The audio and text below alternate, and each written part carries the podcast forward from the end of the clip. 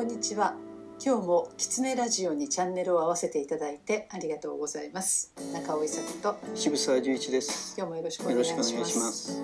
今日ははい、愛をテーマにはい、お話を伺いたいと思いまはい。す、先週そういうお話でしたですよね。最後にね、す。はい。とっても一週間、えー、悩みました。はい。愛って暮らしの中に必要なものですか、中尾さんにとって？絶対必要なものですよねそれをどんなところで感じますか？うーんやっぱりあの私の場合はお金よりも愛がなければ生きられないなと思ってますなるほど。はいかっこいいですね。そうです。だけどその、まあ、愛っていろんな形がありますよね。はい。はい、やっぱり愛愛を感じるか感じないかによって人間の表情も変わってくるかなと思いますし心の関係性が変わりますね。そうですね。はい心の豊かさが変わりますよね。そうですねうんなのであのなくてはならないのかなと思います。あの私が愛をね、その意味で実感したっていうのはね。はいあの新潟県の山奥にあるはいっていうかあるんではなくてかつてあった一つの村の出来事だったんですね。かつて奥見表という集落があって、まあ、平家の中道伝説が残っているところでした。えーそこがダムの底に沈む時に発掘調査がずっと行われてて、はいまあ、大変古い時代の遺跡からずっと生活の連続、まあ、極端な話するとその3万年ぐらいのね。その場所に生活の連続があったということがまあ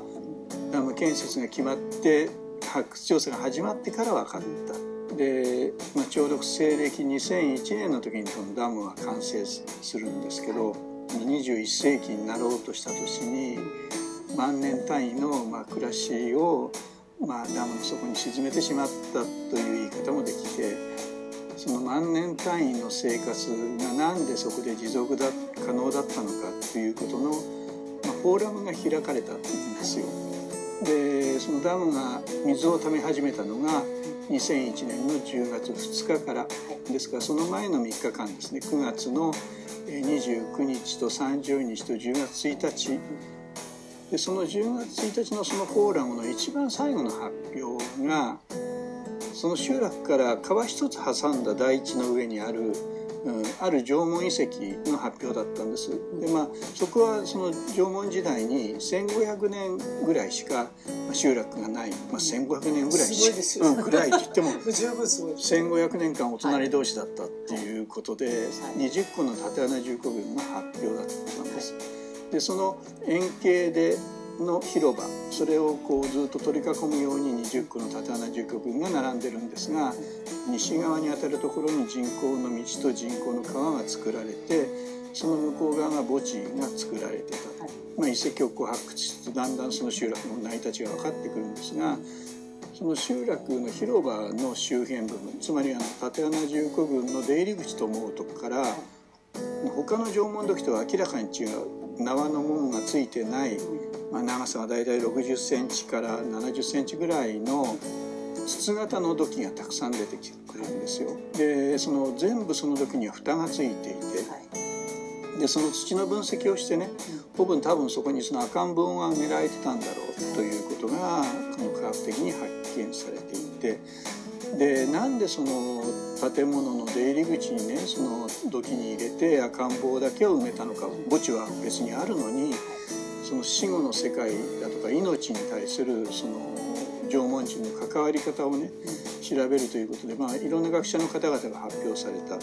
多かったのはそのそれをその死を死体をこうまたぐことでねもう一回その子供によみがえりをね願ったんじゃないかというようなことが、まあ、多く語られたんですけどその時にその集落のおばあちゃんが、まあ、それは違うんだっていう話をされたんですね。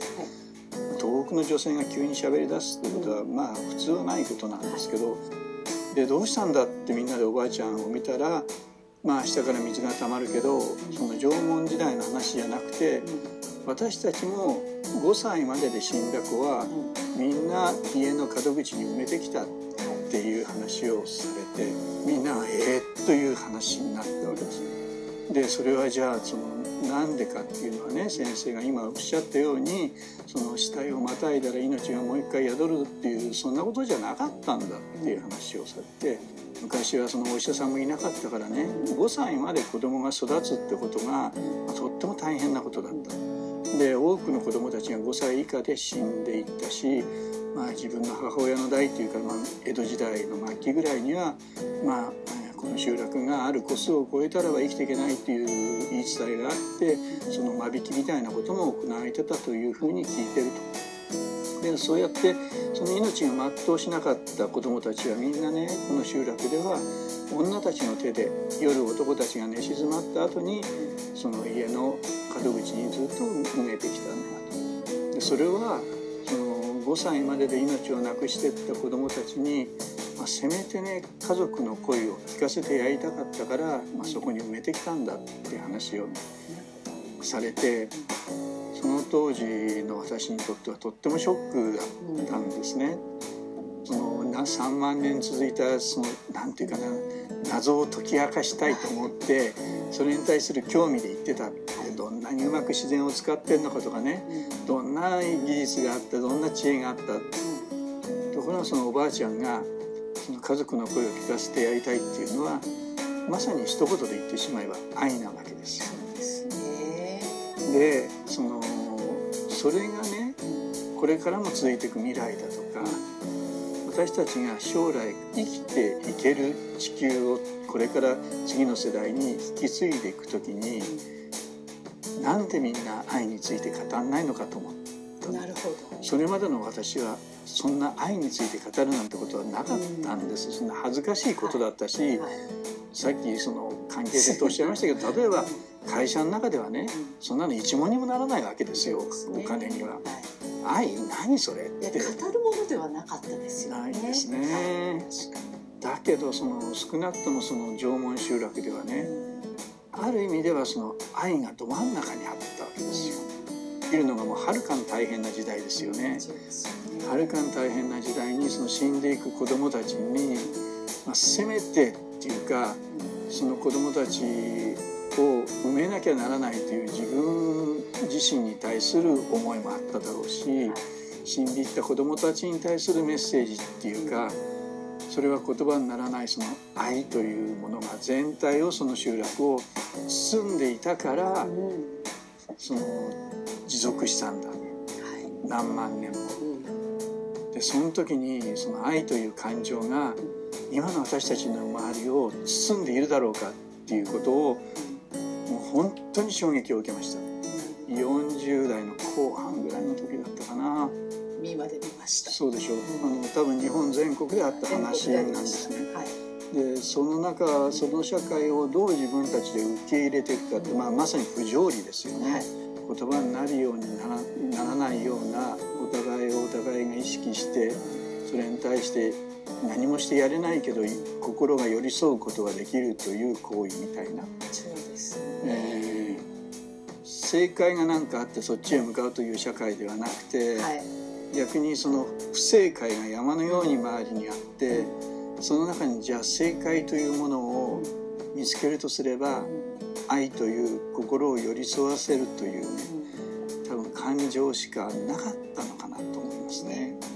でも今はもう埋めるわけですよね。そこに愛はまだあるでしょうなければいけないでしょうね。でも平和になるって、うん、そういうことですね。ねそれが当たり前になっていて、うん、人の心に寄り添うなんて感覚が本当になくなっていって、その中でそのそれこそ SNS の世界でね相手をこう叩くことでなんとなく自分のストレスを解消しているという社会に本当に愛があるのかどうか。でうちらが本当に取り戻さなきゃいけないことはひょっとしたらその愛っていう感覚なのかもしれないんですよ。えあ温かいものですよね。温かいものとっても温かいものです。ね、でそれは本当はもう心の中にみんなあるんですよね。でそれでこう呼び戻されるきっかけがどこにあるかですよね。だから愛なんていう言葉で呼び戻されたくないという思いもあるわけです。多分ね。もっともっと複雑なものだよと。っていうのは分かります。でもそれはとっても難しいですね。今のこの世の中で。だけどそれは難しいけど、うん、ひょっとしたらね未来に向けて僕たちが今一番取り組まなきゃいけない課題かもしれないそうですね、うん、あのそれは思います、うん、自分の中にあってもそれをどう表現というか届けられるかというのは難しい。難しいですね、はい、この表現の仕方を私たちは身につけなきゃいけないのかもしれない。そうですね、ね、僕たちは知ってるはずなんですよね、はい、だって猫にはできるんですから。そうですね。だから知ってるはずなんです、うん、人間にだってできるはずなんです、うん。でこれやってるんですよ、うん、だけど意識化にそれがないということですね、ないんじゃないと思うんですけどね、だけど希薄にはなってるかな、希望はない話なんでしょうか。だけど希望のある話ですよね。希望のある話です。もやもやとなんか分かってますよね。頭のこの辺に、うん、体のこの辺に。あるんですよ、うん、で私たちが多分今まで、うん、あのそんなことは語らないで、うん、体で示すこと態度で示すこと、だと言われてきたことが、今語らなければいけないんじゃないかなという時代になってる気がします、ね、それは確かにそうですね、じゃあこのラジオで語っていきましょうか。語っていきたいなと思います、はい、今日も狐ラジオを聞いていただいてありがとうございました。